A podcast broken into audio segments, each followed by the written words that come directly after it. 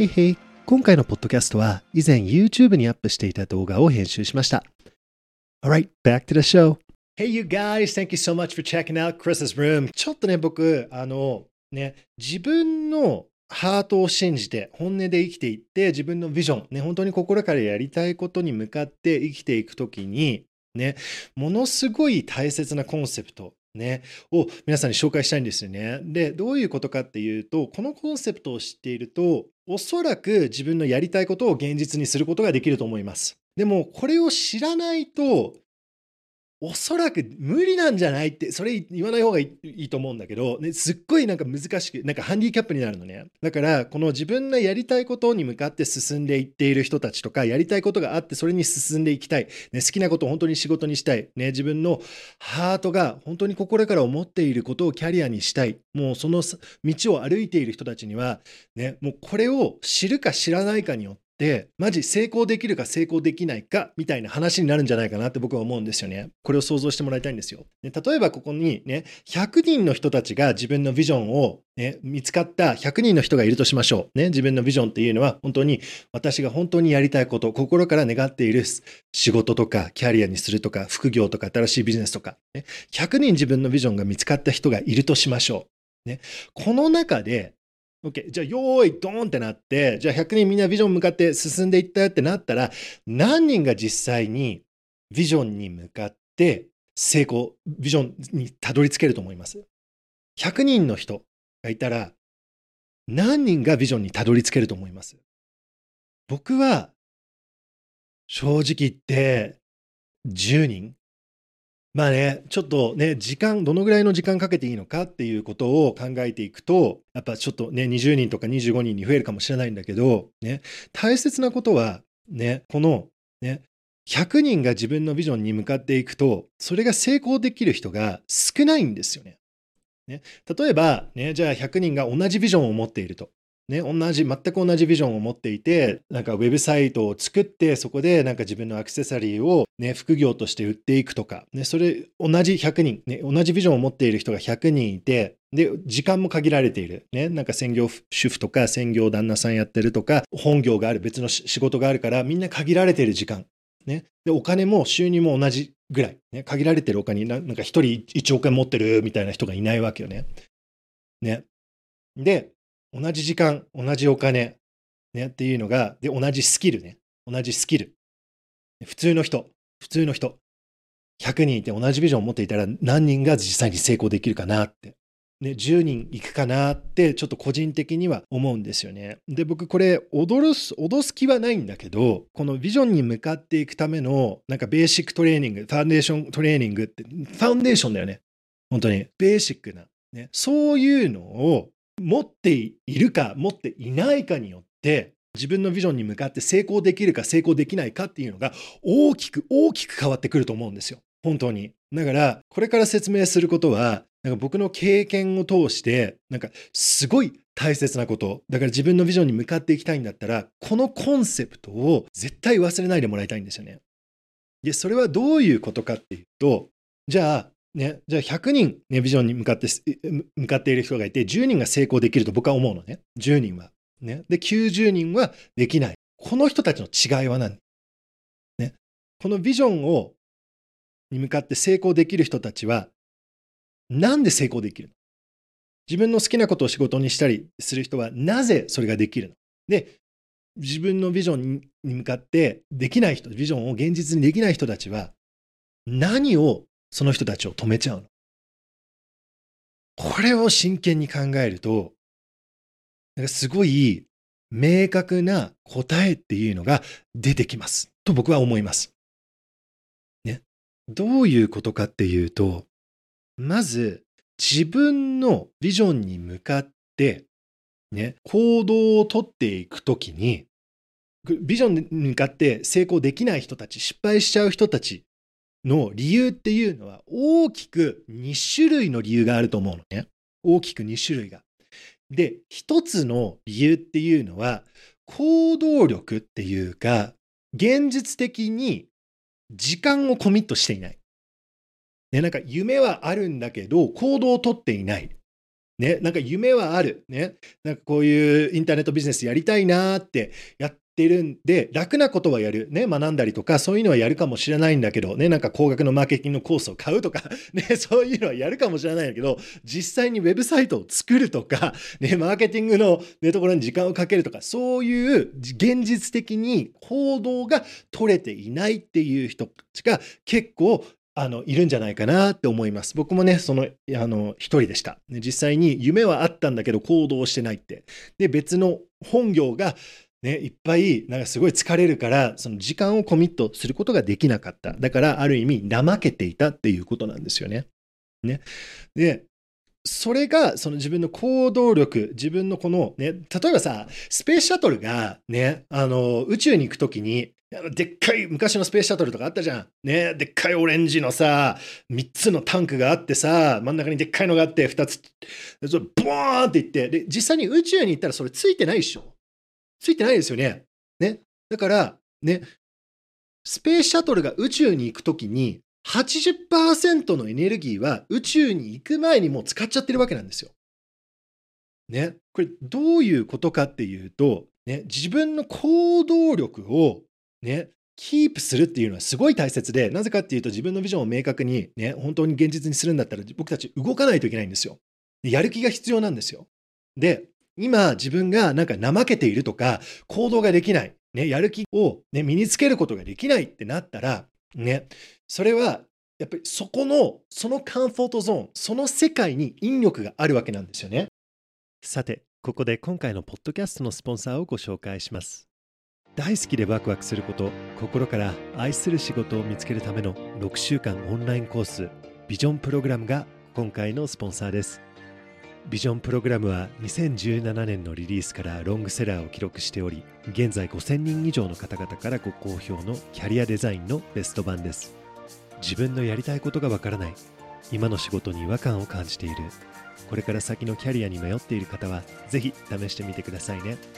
それでは引き続きクリスの部屋ラジオ版をお楽しみください。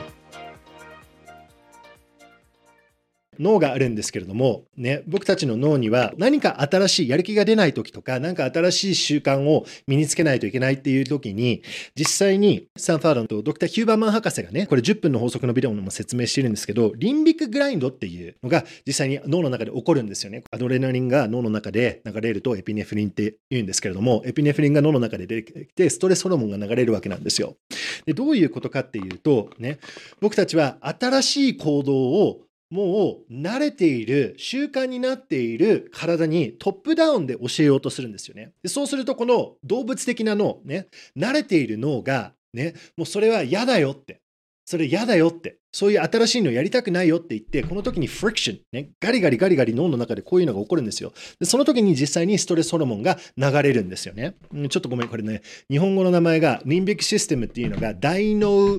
辺縁系、ね、これが第1の脳、第2の脳、第3の脳って言われてる感じで、蛇の脳とかね、爬虫類の脳とか動物的な脳、感情的なね、脳で、ここが考える脳、猿の脳っていうか人間の脳なんですよね。で、人間の脳がこういうふうにやってくれって、ね、今やる気を出してくれって言うと、うちらのこの動物的な脳が、いやいやいやいや、それね、もう怠けるのが習慣になってるから、新しいの学びたくないよって。ね、リソースがあるわけよ。限られてるわけよ。どういうことかっていうと、六本木ヒルズ の上から見ると、ね、高速道路が渋谷に行ってるのあるじゃない。ね。で、僕たちの脳は、ね、このような感じで東京の中の高速道路みたいな感じなんですよ。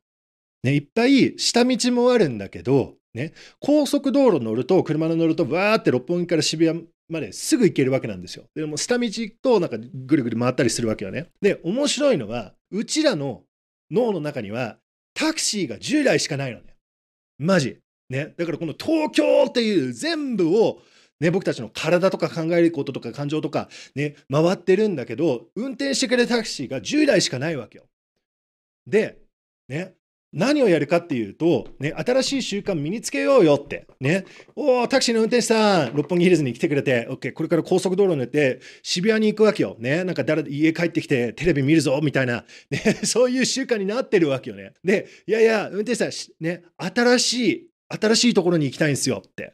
何をやるのって言うと、テレビを見るんじゃなくて、これから50分勉強しますって言って。その時に、おい、何言ってんだよって、俺たち忙しいんだよって、他のお客さんたちもいるのに、ね、脳を使っていくシステムとかいっぱいあるのに、でもうこの高速道路になってるわけよ。だってあなた、いつも家帰ったらテレビ見るやろって、YouTube 見るやろって、今 YouTube 見てるんやんってタクシーの運転手さんがいるわけよ。いやいや、もう YouTube 止めて勉強するんすよって。いやそんなの無理だって、俺もう動いてるよって、もう YouTube 見てるじゃん。俺もう渋谷に向かってんだよ。これで寝るの、この時間の使い方終わりって。運転手さんも下町行ってくれって、やだよって。ね。運転手さん、あなたが乗る人、ね、ここリンビックグラインド、ガリガリ、エピネフリンが流れるわけなんですよ、本当に。で、運転手さん、下町行ってくれって言って、新しい習慣を作っていくと、何が起こるかっていうと、2分経ったらこのエピネフリンっていうのが止まるから、ね、その運転手さんがイライラするのが、ね、運転手さんも忘れちゃうわけなんですよ。簡単に分かった。あ、じゃあ、レインボーブリッジ行くんだね、みたいな感じで。じゃあ、下町でレインボーブリッジに行きます、みたいな感じで。ね。で、これを10回とか20回とか30回くらい、ね、やっていると、今度、東京のね、六本木ヒルズからレインボーブリッジまで行く高速道路っていうのが生まれてくるわけなんですよ。で、前の六本木ヒルズから渋谷に行くっていう高速道路が、もう使わないから、なんかちょっと忘れられてくるみたいな感じになるんだよね。で、この新しい高速道路を僕たちの頭の中で作れるわけなんですよ。で、大切なのは、これは怠けてる人しかできないことなのよ。だって、もう怠けてないんだったら、もうこの新しい高速道路があるわけなんですよ。もう家帰ってテレビ見ようよって言ったらタクシーの運転手さんが、何言ってんだよ、渋谷に行くんじゃなくてレインボーブリッジに行くやろって、もう高速道路行くんだよ。何言ってもう勉強するっていうのを毎日やってんじゃん、あなた、過去の5年間。何言ってんだよ。下道行って渋谷に行くなんてやだよって、勉強する方が楽になるわけなんですよ。ね、だから、ちょっと怠けずみだなーっていう皆さん、ラッキーやな、このスキルを現実的に学ぶことができるんですよ。で、このスキルを持っているか持っていないかによって、よし、じゃあビジョンを現実にしようぜっていうのを、この最初の門っていうか、まあ、最初の門じゃないんだけどね、ちょっと上の門の、もうちょっと上の方かもしれないんだけど、まあ、このスキルが必要になってくると、思うんですよね。だって自分のビジョンを現実にするぞってやって、それ夢見て行動を取ってなかったら、それ現実にすることってできないじゃないですか。正直言って申し訳ないけど。ね。だからそれ何が申し訳ないんだよ。ラッキーじゃん。学べばいいじゃん。新しい。今学んだじゃん。タクシーの運転手に。ね。今日渋谷に行ってテレビ見るんじゃなくてさ、今日はレインボーブリッジに行ってさ、ね、海の横で勉強するんだよって。でタクシーの運転手さん嫌がるよ、こうやって。ね。動物の脳が入ってきて、それもう、うちらタクシー10台しかないんすよ、お客さんみたいな。ねえねえ。でも、動き始めて下道行ったら、今度、タクシーの運転手さんはそれを忘れるから。で、次の日また行ったら、また行くんすか、勉強するんすか、テレビ見ましょうよ、YouTube 見ましょうよって。いやいや、また勉強するのって。嫌っすよって。嫌っすよって。で、これが3日坊主だよね。ね。でも4日目やるわけよ。分かりました、行きますよって。で、嫌がるんだけど、動いてくる。で、今度これが高速道路に変わっていくっていう脳の中の線とかがあるっていう話なんだよね。OK。なので、最初のね、100人いて10人が成功できると。この10人の人たちは、このエネルギーの習慣とか、ね、その自分を動かすっていうことを実際にコミットできるのね。で、分かったよね。で、実際にその現実的に時間を使わないと、ね、デッドラインとか、ね、ラストチャンスとかってすっごい大切なんですよ。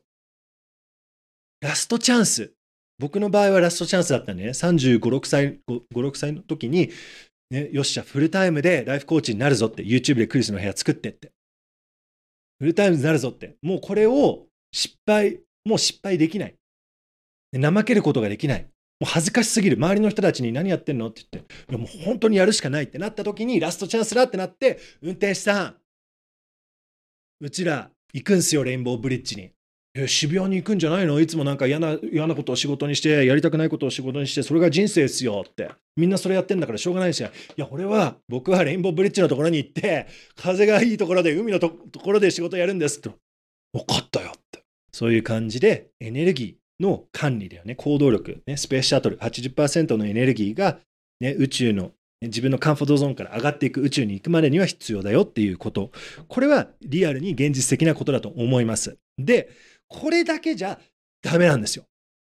この自分の行動をコントロールするっていうのをマスターできてもビジョン成功できるかって言ったら、それはまた別の話なのね。100人いてね、90人が失敗しましたと。でもその90人の中の何十人は実際に行動の管理とかできる人なのよ。なんで行動の管理ができるのに自分のビジョンを現実にできないの？なんでだと思う？なんでだと思います？なんで止まっちゃうの？それについてこれから話していきたいなって思います。よし、行こう。なんかね、今ちょっとアイデアが来てね、これなんか来週のビデオにすればいいかもなとか思って、そしたら今ビデオ2本撮れたぞって。ねえ、思ったんだよね。じゃあ来週のビデオにします。OK! やっちゃおう。はい、ごめんね。ちょっと申し訳ないけど。Alright! なので、Thank you so much for checking out this video. で、この続きは来週でお話します。なので、今週の大切なポイント、このビデオで大切なポイント、100人、ね、いて、10人が成功できるんじゃないかって僕は思うんだよね。90人ができないんじゃないかって。この中で間違いなく必要になるのは自分の行動の管理、やる気の管理、ね、運転手さんの話、ね、Limbic System、Limbic Grind、エピネフリンっていうストレスホルモンが流れる、それを理解して、ね、自分がもう一つだけ、もう本当に10分の法則っていうビデオがあるから、それを見て、ね、自分の習慣を作るときには必ずこのやりたくねえよっていうタクシーの運転手さん、脳のタクシーの運転手さんが出てくるから、お願いしますよって言って、もう動いちゃうわけよ。そうすると本当に早くて30秒でタクシーの運転手さんのイライラがなくなるから、エピネフリンが流れるのが止まるから、すぐその罪悪感、抵抗感がなくなるから、それは僕は本当に必要だと思います。ね、だからデッドラインを決めること、ね、いつまでにやるのかって、ね、人に言うとか、これまでにコミットすること、コミットしないとずっとだらだら、また来年でいいじゃんみたいになっちゃうから、すっごいこれは本当にビジョンを現実していくときには大切な一つのポイント。でもこれだけじゃないの。これより大切なことを次のビデオでお話します。Alright, thank you so much. Love you. I'll see you next week. ありがとう。じゃあね。